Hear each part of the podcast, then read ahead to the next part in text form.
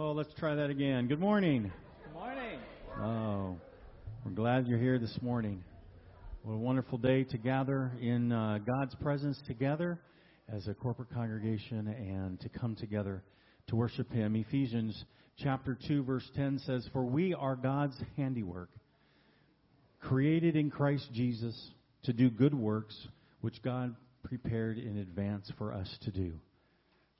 God has uniquely created each one of us, and He's given us the gifts and abilities, and He's given us our personalities, and He's created us for good works. And the one good work that He's created us for is that we all have been created to worship Him and to give Him worth and to give Him the value that He deserves. And even if He never did anything for us, He is, because He's God Almighty, He's worthy of our praise.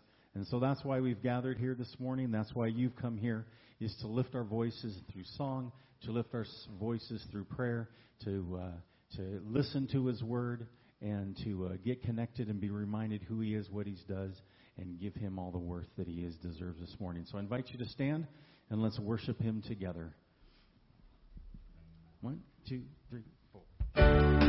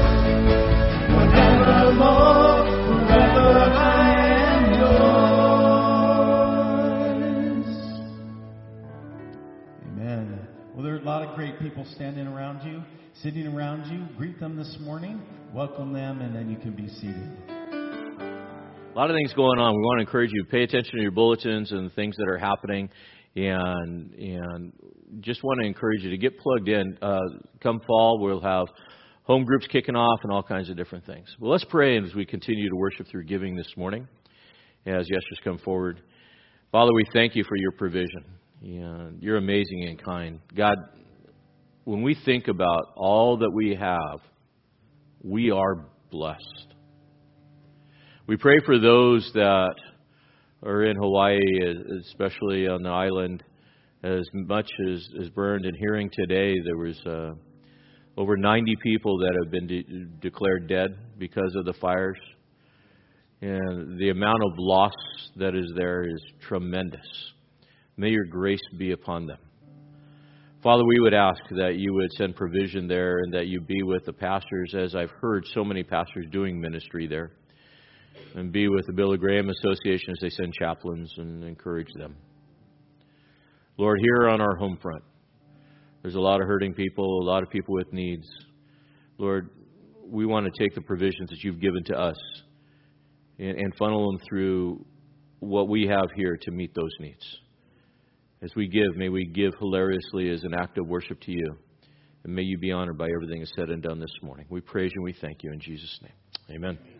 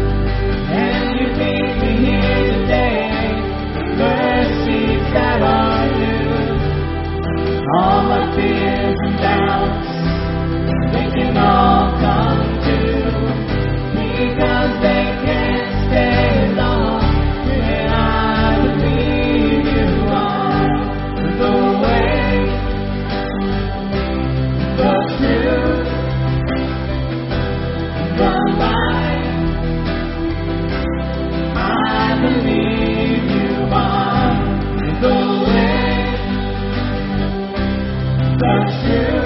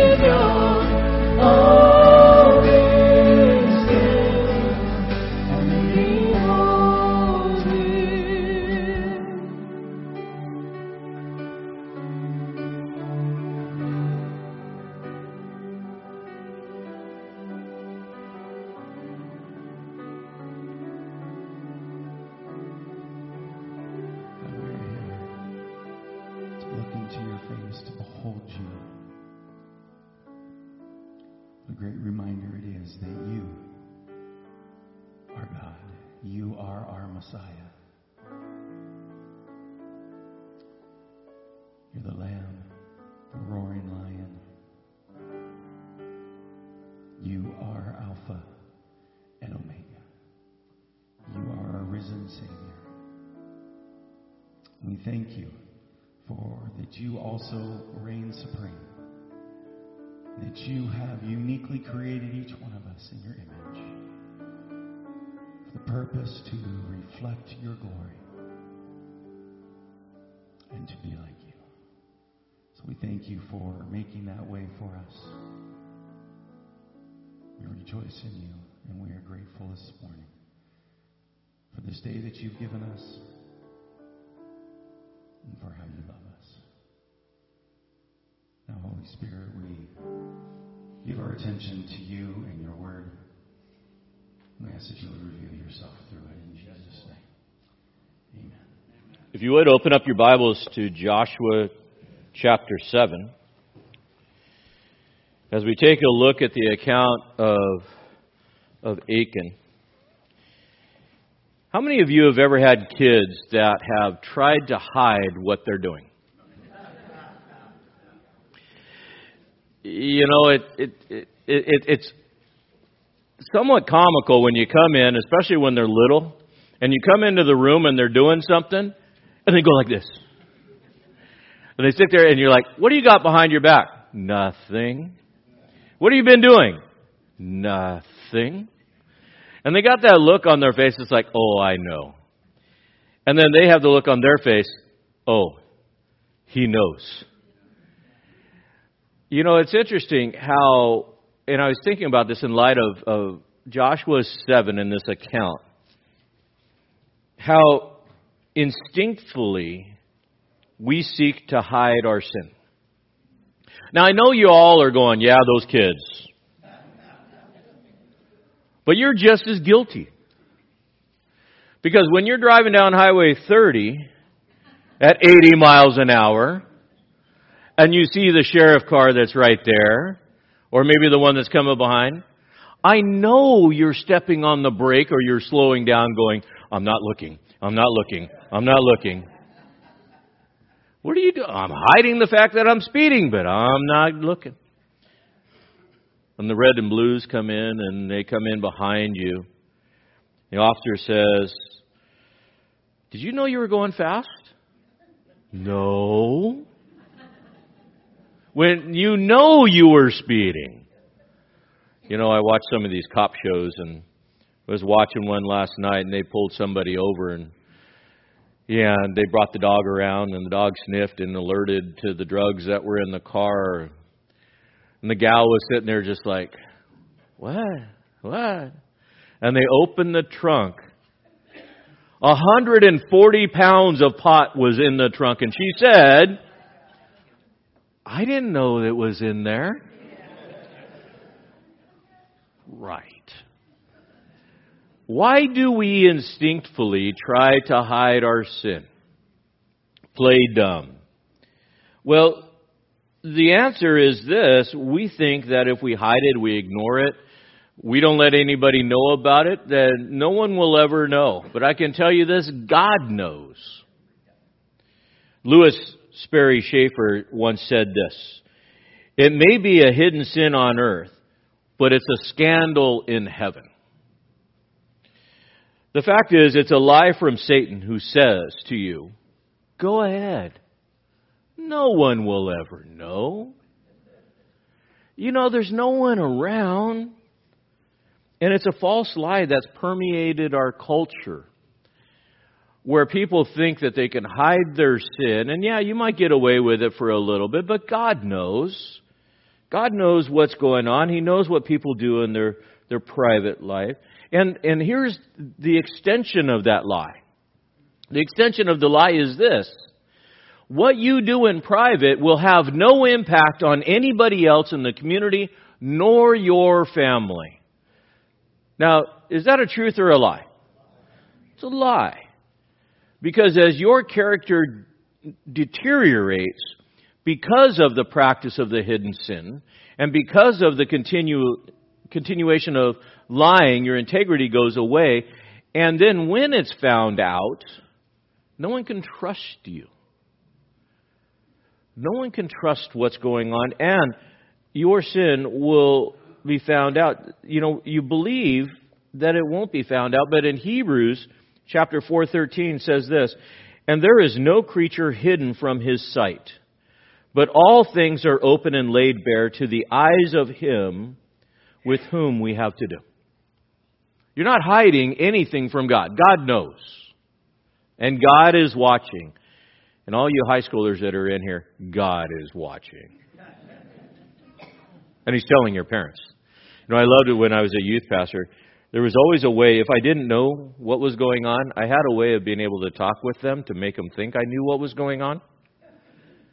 And then they would spill the beans. Or people would say, How did you know? And I said, Well, I'm a youth pastor and God told me. That only goes so far. But the reality is, God knows. Some people hide their sin because they're self deceived. They create a narrative in their mind that it's not really sin. What I'm doing is not really that bad. And, and, you know, everybody's doing it. We've deteriorated even as a culture today where people no longer are doing their sin or hiding their sin in secret places, but they're doing it openly. They're going and they're robbing openly all of these different places and going into stores and all of these different things openly. Now, some people would still wear masks and different things like that, but the fact is, they're openly sinning, which tells you how this practice of sin has evolved into a, a new narrative where everything is okay within this. And why? Because they don't realize that their sin is not just a sin against humanity, but it's really a sin against God. In Numbers chapter 32, 23, it says, But if you will not do so, behold, you have sinned against the Lord, and be sure your sin will find you out. This sin is a, is a strange thing. And so then you got to look at people and say, okay, well, you did it, and then you tried to quit, and you're doing it again, and you try to quit, and you do it again, and you try to quit, and all these other things. Why can't I quit sinning? Well, the fact of the matter is, whatever you're doing that's part of that sin, you love more than God. In fact, you love that sin. John 3:19 says this, this is the judgment that lights come into the world and men love darkness rather than light because their deeds were evil. Do we live in a culture that loves the darkness and the sin today? Absolutely. In church, we've got to be careful. We've got to be careful that we don't fall into the same pattern and path that the world has. You know, it's uh, talking and, and working with youth and, and there's these phrases that come around. And, and the one that really is interesting to me is when somebody's doing something and autom- and they'll say well don't judge me. And there's like this new thing i'm doing what i'm doing. Don't judge me. And we've gotten to the thing where it's like you know you're not supposed to judge other people and and don't judge me for what i'm doing don't judge me for my behavior don't judge me for all these things that's a lie from the pit of hell we do need to judge, and as the church, we do need to judge because the sin that people continue to practice or hide is destroying their life and destroying our community. And there, there definitely needs to be a judgment between right and wrong. And the fact is, God does judge sin. There's a thing that's called divine retribution. And the fact is, God is holy and just, and He has to judge sin because of His very nature. And we should judge sin because we represent God to the world. Now we come to Joshua 7, and in this account, there's this guy named Achan. We're going to learn Achan's name means trouble. Can you imagine Achan coming around? Hey, here comes trouble. And you're thinking, oh, it's cool. I, I kind of like that. Here comes trouble. Yeah. No, not a good name to have. Achan brings trouble to the nation. And this account, and we have to kind of reach back on, on Joshua 6 because we got to know the context. God has been doing amazing things to fulfill his promise and getting people into the promised land, Israel. And he's, he's done all of this stuff to get them there. And they're coming off this tremendous victory in Jericho where God said, everything in Jericho is mine. You were banned from taking anything because the first fruits of the land, Jericho belongs to me. Therefore, go in, destroy the city, burn everything, take the precious metals, take it to the treasury. That all belongs to me. And no one was to take from it. In fact, in Joshua 6:18 says this, "But as for you, only keep yourselves from the things under the ban." Note, so that you do not covet them and take some of the things that are under the ban and make the camp of Israel a curse and bring trouble on it.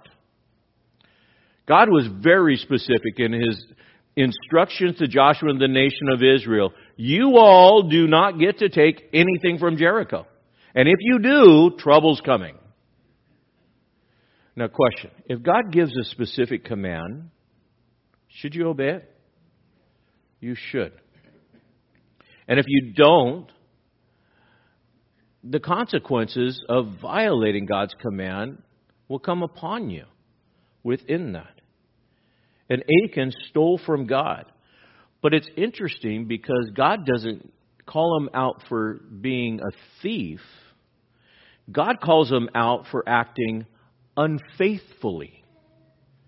It's an interesting concept from God's perspective because God was faithful and he's calling the nation to act faithfully, in other words, trusting in him, and Achan acted unfaithfully and trusted in himself, in his own personal provision. And there's a lot of people, as Achan believed, if I just do this, no one's going to know. It's all going to be okay. And you think about the size of the nation, they had an army of 605,000 people, fighting men of fighting age. And how one guy, one guy, brings the nation down. And you think about this this aspect, you say, well, why would God do this? The fact is, God will not be mocked. God will not be mocked. And whether it's in your household or it's in your community, if you name the name of Christ and you act unfaithfully towards God and you violate that command, you're going to bring down the consequences of that violation.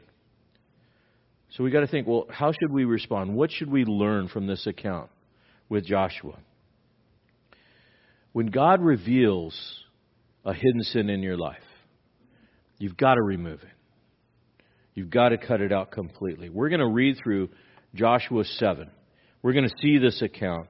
It is not one of the happy passages that we find in Scripture. It's very troubling because of the events that are involved with it. But we need to hear it. We need to know. So let's stand as we read through Joshua 7. And may the Holy Spirit speak to your hearts.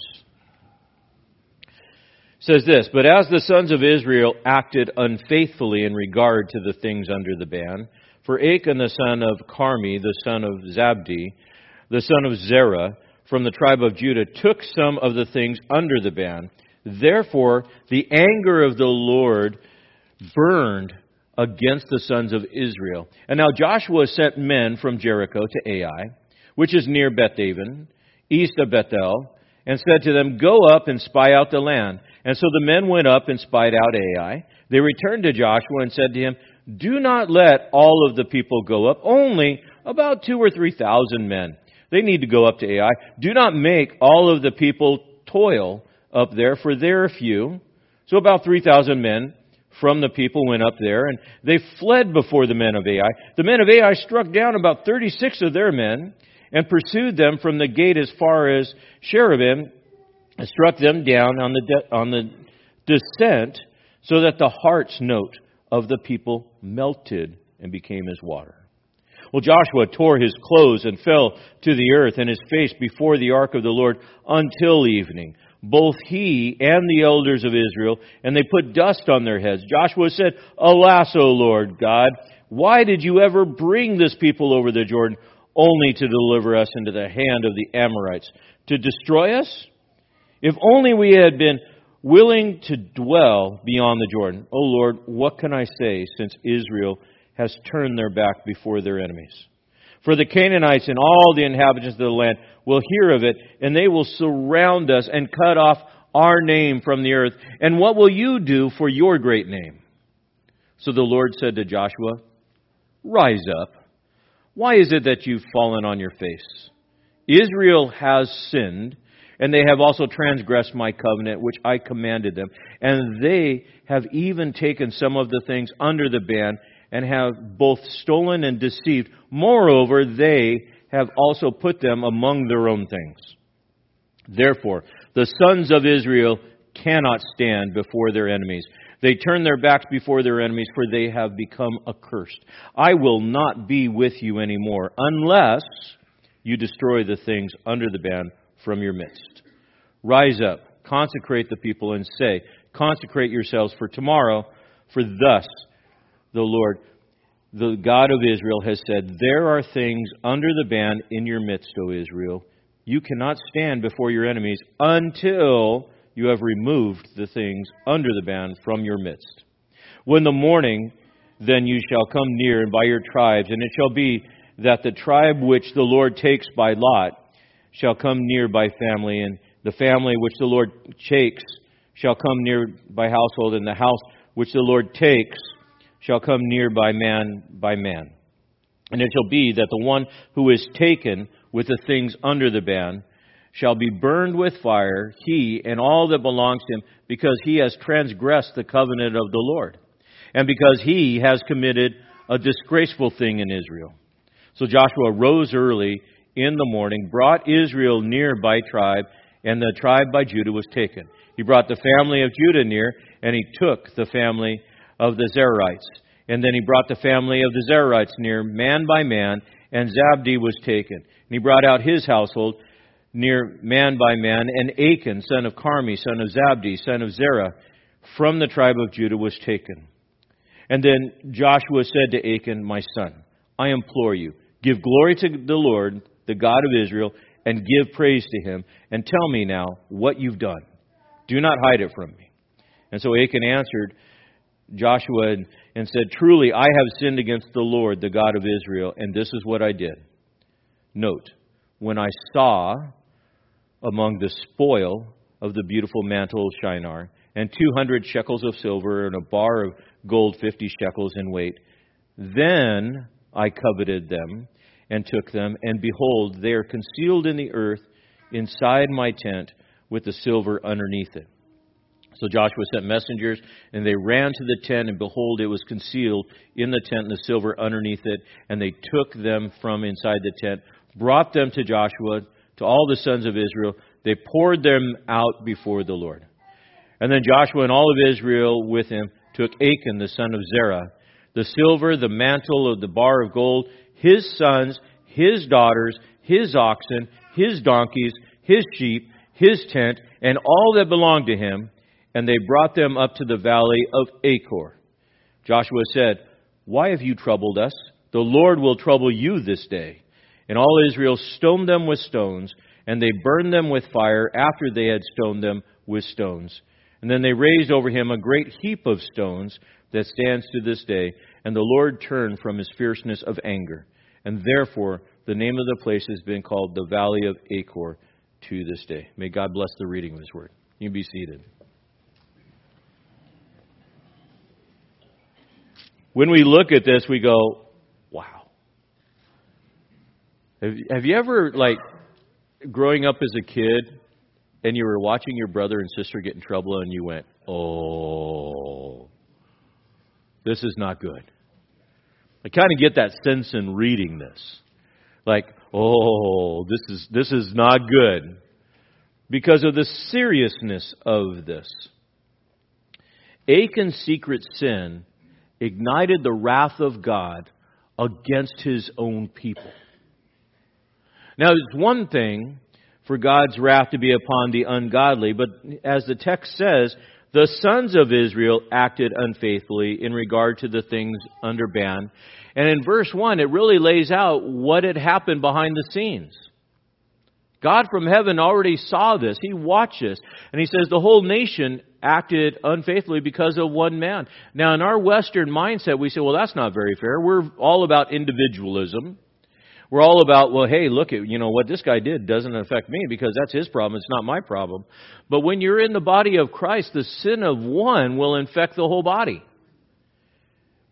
And it, this passage starts out with but. And this is one of the bad buts in the Bible. It said, but, and you're like, uh oh, this isn't good. Why? Because it comes on the coattails of a great victory. We had this great victory, but something bad's about to happen within this.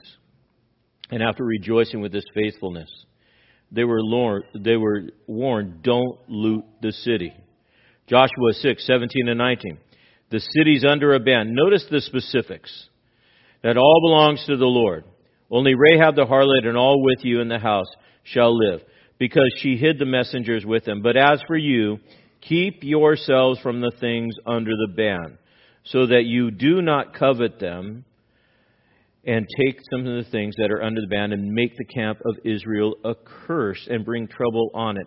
All the silver and gold articles and iron are holy unto the Lord, they shall belong to the Lord. Achan's action was based on covetousness. But what he was really violating was obedience unto the Lord. God gave a command. If God tells you don't do something, don't do something. It's not what, but, you know, it was nice. No. God is very clear in the New Testament for believers. There are things that we should not do, that we should not practice as in the world fornication, adultery, all of these things, drunkenness, lasciviousness, wrath, witchcraft, which is pharmacology, and all of these other things. God is very clear don't do these things. Because those, those that practice these things will not inherit the kingdom of heaven. Don't do them. But I can tell you as a pastor, and over time, so many times people are doing these things, and they say, you know, we got Christians that are moving in and hanging out, living with other other people, naming the name of Christ, but living in fornication and and and things. And I said, but you know, I love them. Wrong. What happens when we start graying the lines of obedience and faithfulness? We cross over and, and enter into the wrath that God has for the world, the judgment that's there. Achan's personal sin broke covenant on behalf of the nation of Israel. And the wrath of God is there. And you got to think about it in context. What was God doing? God was giving the nation of Israel everything, the whole land. We've studied how they're going to get houses and they're going to get wealth and they're going to get all of these things as God would move the people out of the land. But you know what Achan's problem was? He couldn't wait. He couldn't wait. He didn't want to wait. Achan's sin brought this judgment.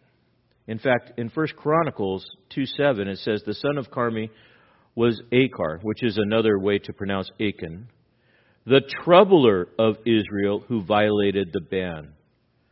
When you bring sin into your household, you are troubling your household. And that's fair warning. You say, well, it's just a little bit. A little bit of sin, a little bit of violation is troubling your household within that.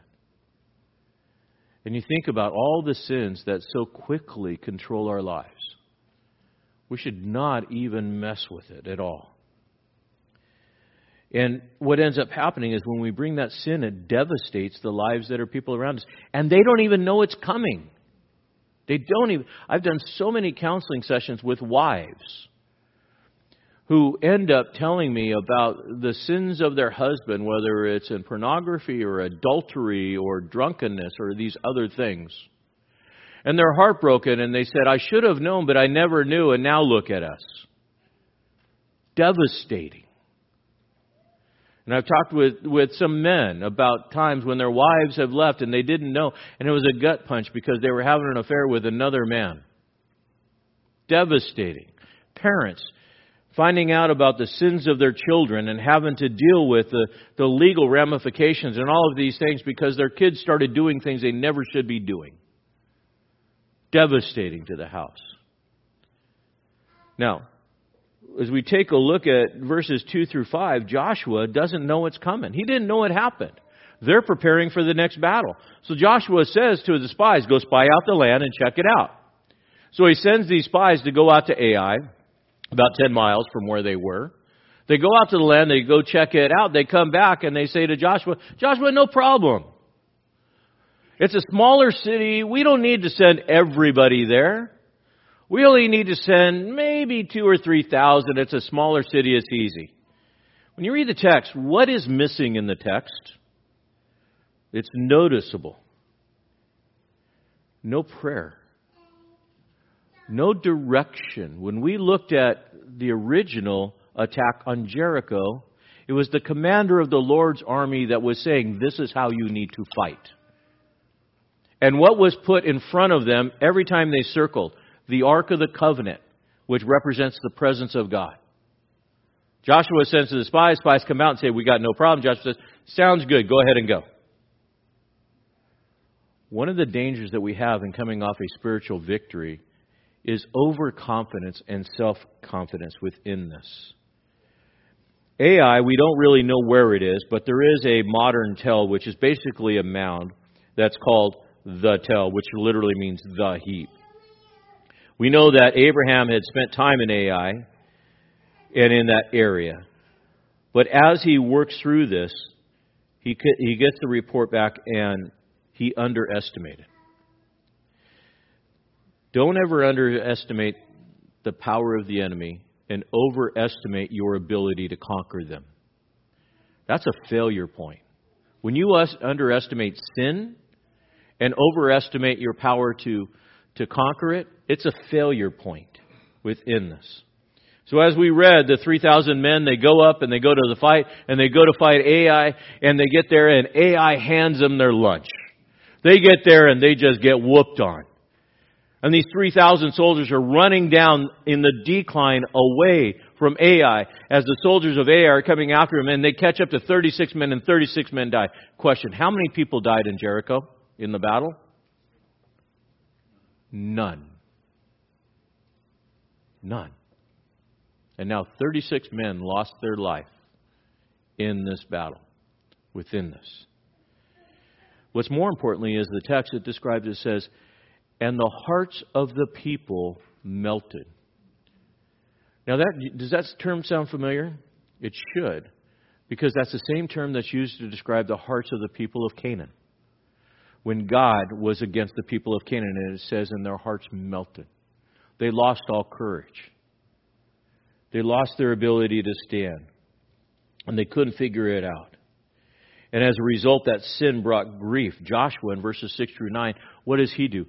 He cries out, he laments. 6 through 9 is a prayer of lament where Joshua, he tears his clothes and he goes to the elders and they tear their clothes and then they throw dust on their head and they, they're sitting there crying and they're wailing because they have this loss within this.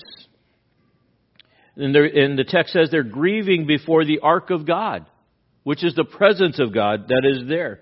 And they're showing all of this grief. Now again, in the Near Eastern culture, Western culture, we don't grieve like the Near Eastern culture does. Western culture, we, we cry a little bit, we kind of hide our grief. Near Eastern culture, when they when they grieve, they wail. Wail and they they would in, the old culture they would they would beat their chest, they would tear their clothes, they would sit in ashes, they would throw dust and all of these things. Why? Because they demonstrated their grief outwardly. Imagine Joshua, he's a leader of this nation and he's grieving, and the elders are grieving. Why? Because they lost. More importantly, they recognize that God abandoned them. And through anger and frustration, they ask the question, why God? Have you ever been in a place of grief and sorrow and suffering where you say, God, why? Why, God? Why did you let this happen? Why did this person die? Why did my marriage fail? Why have my kids gone astray? Why do I have to go visit my child in jail? Why, God? Almost accusatory. When you read Joshua's lament, it's like he's rebuking God. And Israel had done that earlier in the wilderness. God, why did you bring us out of Egypt just to kill us in the desert? Joshua says, God, why did you bring us across the Jordan just to let these people kill us? One of the tragedies of grief is this grief will blind you to truth and to the reality. Joshua is 36 of my guys died. We, we lost. We're here. We're in this land. In fact, these guys are going to cut us off. And God, your reputation, your reputation is going to be shot within this. Why did you bring us out? The other thing that happens in grief, we so soon forget God's faithfulness. They had a defeat, yes. But up until this point, has God been faithful to protect and provide for them all along the way? parted the Red Sea, kept them in the wilderness, went through and, and punished a generation, brought another generation through, held up the waters of the Jordan River, defeated King Sihon and King Og, gave them Jericho and all of these things, and then they lost this battle. Instead of stopping and saying, in self reflection, what did I do? What did we do? What did Joshua do? He blamed God. Have you ever done that?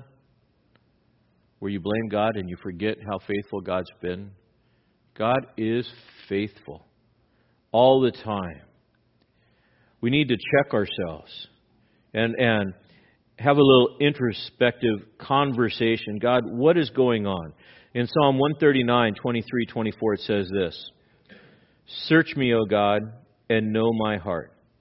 Try me and know my anxious thoughts, and see if there be any wicked, hurtful way in me, and lead me in the ways of everlasting way within this. Now, again, not all bad things is divine retribution. We know Job was a righteous man, yet bad things happened to him, right? But did Job question what did I do wrong? Yeah, he did. His wife said, Well, curse God and die. You, you might as well just do that. So, not all bad things that happen to us is a result of divine retribution, but personal analysis should be our first step. God, let me check myself. And let me see what's going on. I would encourage you to create the habit of, of really self reflection, especially when things are going sideways, and say, God, am I bringing this on myself? Is there something that I'm doing? Is there a hidden sin or a hidden practice? Is there something that's happening in my life that I need to confess? Because God is faithful. And, and through trials, He's going to walk through you with this. God doesn't abandon Israel He's disciplining them and teaching them. The other thing that I think is important to understand in Joshua's lament is he second guesses his leadership. Have you ever been in a place where things have gone bad and you go, maybe I shouldn't be here? Maybe I shouldn't be in charge. Maybe I shouldn't be doing this. Maybe I never should have brought the people over the Jordan River, and we should have been content to stay where we were at. Joshua, no. You're a good leader. God, God appointed you to be there. God gave you directions. Yes, you were supposed to go across. The problem is there's sin in the camp. And God's going to deal with it. And so, as a leader, God's going to call up Joshua to deal with the sin in the camp. And it's tough to have to deal with sin and to confront it. Verses 10 to 15, God goes to Joshua and he demands that the sin is revealed and removed. When we look at the account, it says, Joshua commanded the people, saying, You shall not let your, your voice be heard or let the word proceed, or I'm sorry, that was 6. says, So the Lord said to Joshua, Rise up. What is this that you have fallen on your face? Israel has sinned, and they have also transgressed my covenant. God calls with a holy rebuke to Joshua and says, There's sin in the camp. You need to go find it out. Now, I thought about this. I thought, okay, wouldn't it have been easier for God just to go to Joshua and say, Joshua, go deal with Achan? Wouldn't that have been easier? You know, as a leader in the church, I, I, I, I'm going for easy. God, just tell me who it is, so I go take care of it. But God doesn't do that. Why? This is a lesson in leadership. Joshua, you need to go, and I'm going to show you who that is. But the lesson in leadership and correction and discipline is going to be a lesson for the whole nation. Why? So the whole nation will know that sin is not going to be tolerated in the camp. This is going to be a public discipline for the whole nation to learn within this. And so he needed to judge sin.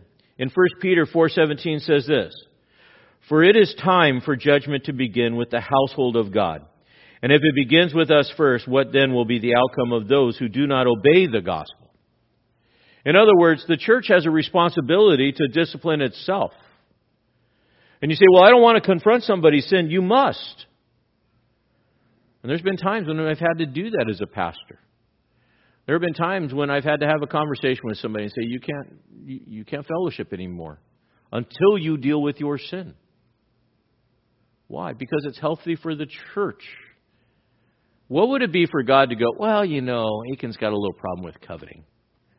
We'll just let it slide. No. We know Paul would have to deal with it in, the, in his letter to the Corinthian church within this. The word sin there is an interesting word. The word sin is hata. And it literally means to cross the line or transgress. When someone crosses the line, you got to call them out. You got to be able to deal with it. Achan had taken and stolen from God and he had deceived. And the consequences for sin was this God says, I'm removing my hand of protection until you deal with the sin. If your household is in turmoil, check your household.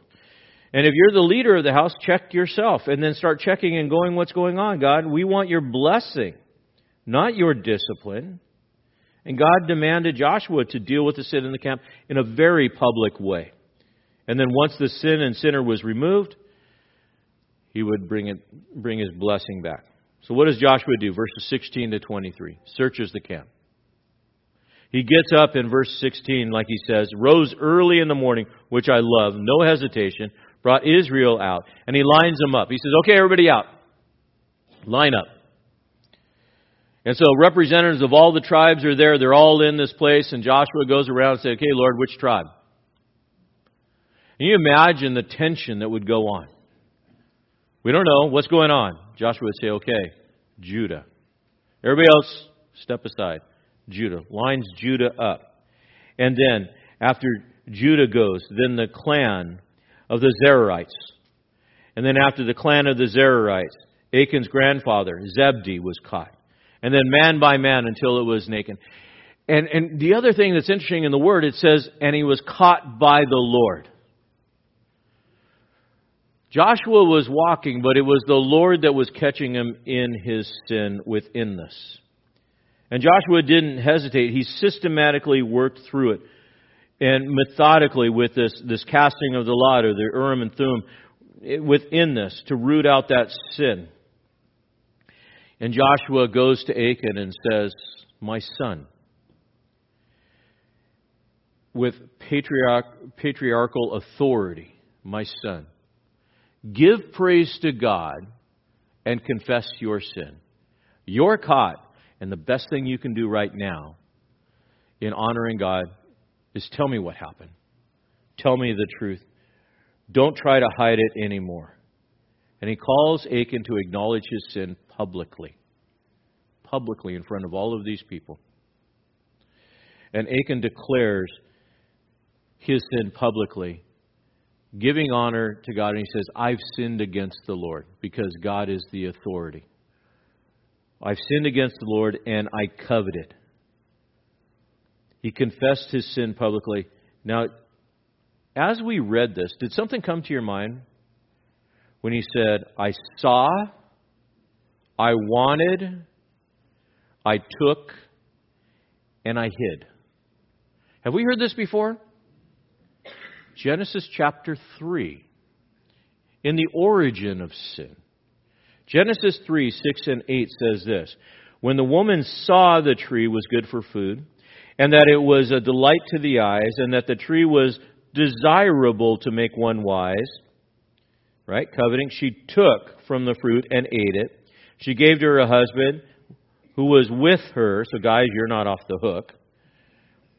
And they heard the sound of the Lord, verse 8, walking in the garden in the cool of the day, and the man and the wife hid themselves from the presence of the Lord God among the trees of the garden. Remember I said, where does this this thing to hide our sin comes from? It comes from the original sin. I don't have to teach my kids to hide their sin. They do it instinctively. Little kids, did you take that? Nope, didn't take it. And they'll hide it. We have to push back on, on this, this thing of sin that controls us to hide our sin, and we need to be honest before God and confess our sin.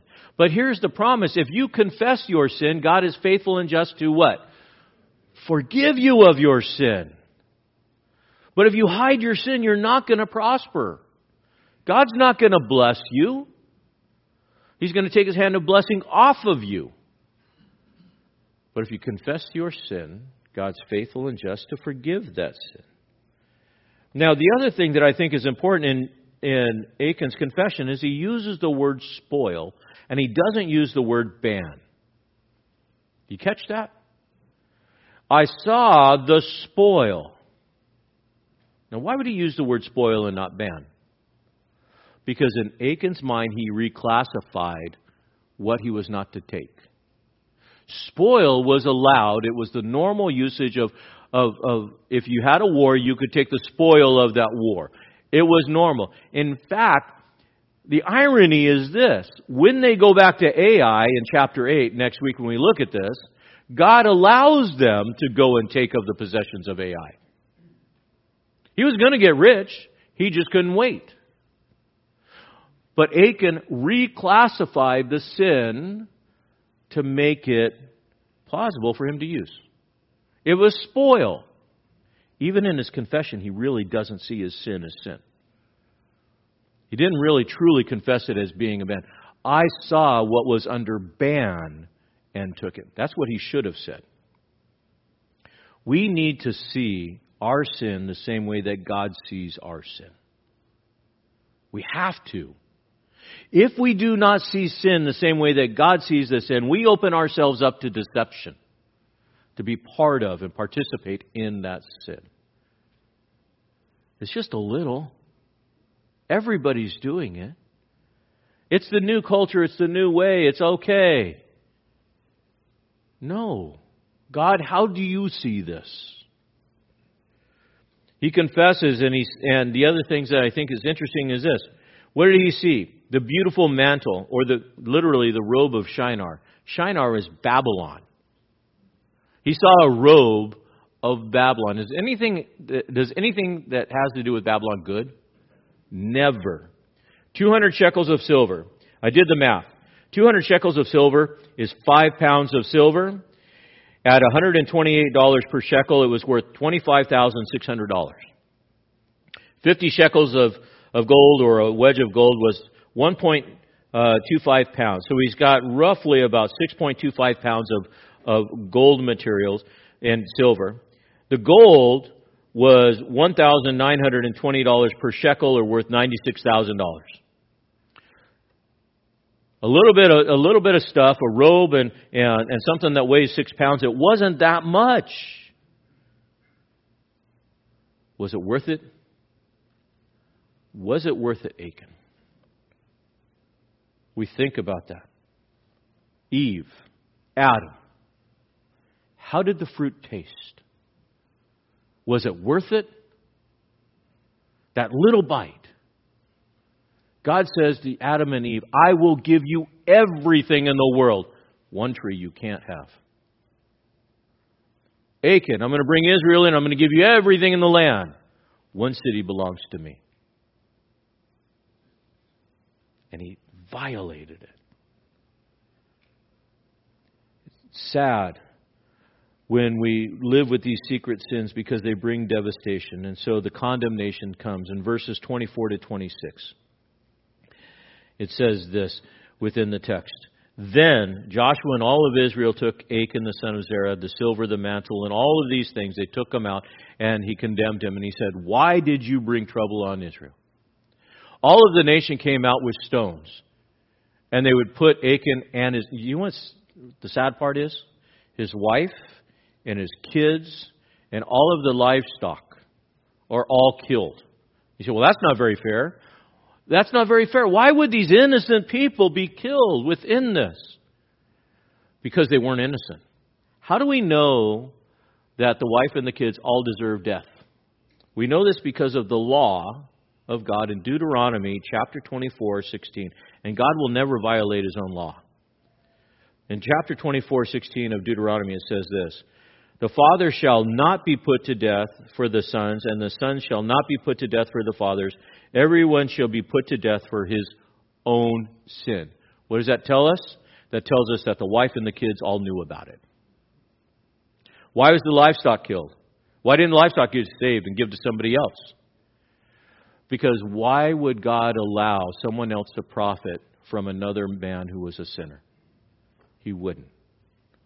The other thing that is interesting is Achan, when he violated the ban, he placed himself under the judgment of all of those that were under the ban, just like the Canaanites. And so, therefore, Achan was destroyed just like the other Canaanites. They were stoned to death, everything was burned with fire, and a pile of stones was left there. And it was there for a long time within this. In the valley of Achor, the valley of Achor was renamed the valley of Achor because it was called the valley of trouble within this.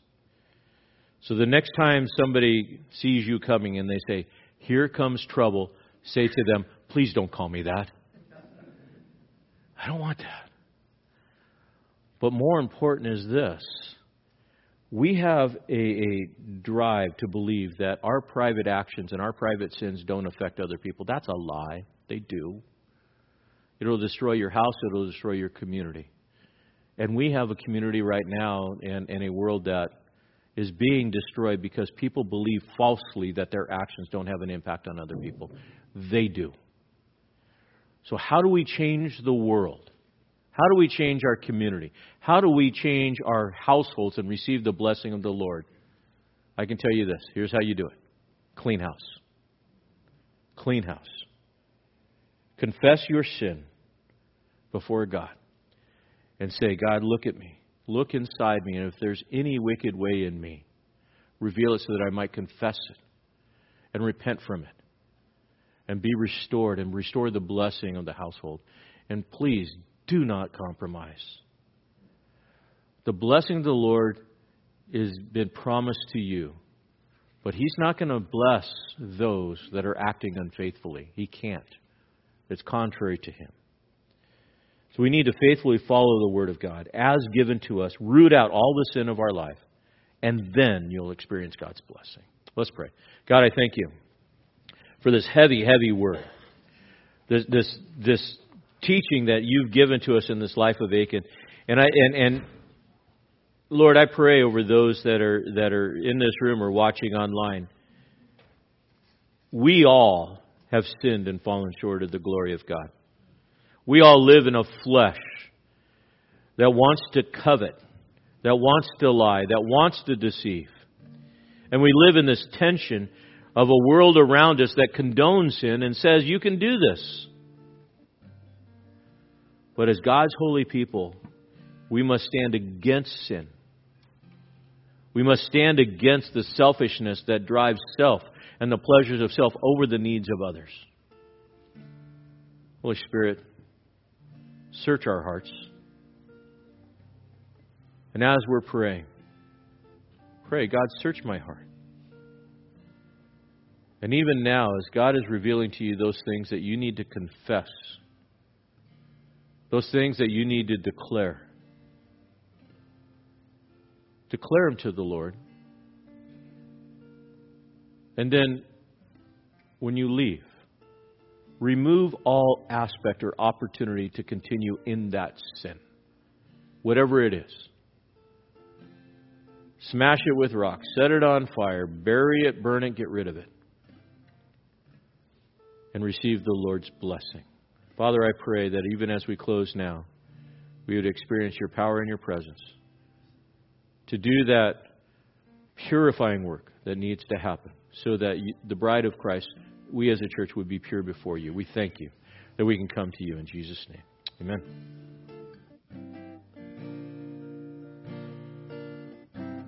Oh, Christ be magnified.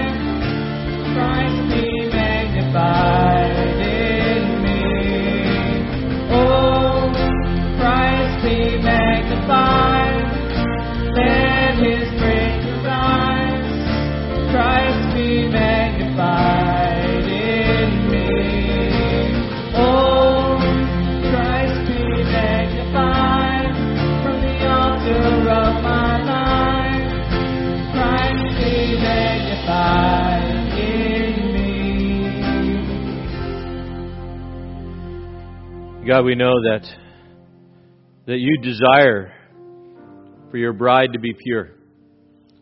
And as we took a look at this account, these are hard words because it causes us to look inwardly. I thank you for your grace that is poured out upon us. Your grace that is given to us to provide that transformation, the redemption. I thank you for you, Holy Spirit, who seek to build our lives, not destroy them. But you call us to be pure and holy because you are. Give us victory over sin. Give us courage when things go sideways. And Lord Jesus, most importantly, when the world sees us, may they see you. And may they see your love. As we go out today, may we live lives that reflect holiness, righteousness, and truth. And for the next generation that needs to see what holiness looks like, may we model that for them. We praise you and we thank you for this time. In Jesus' name. And all God's people said, Amen. And praise Jesus. Thanks for joining us in the study of God's Word with Pastor Cary Wacker. We'd love to have you join us in person for worship each Sunday morning at 9 a.m. or 10:45 a.m. We also meet Wednesday nights at 6:30 p.m. Warren Community Fellowship is located at 56523 Columbia River Highway in Warren, Oregon, between Scappoose and St. Helens. For more information about Warren Community Fellowship or about WCF Ministries, call us at 503 397 4387. And don't forget to like us on Facebook.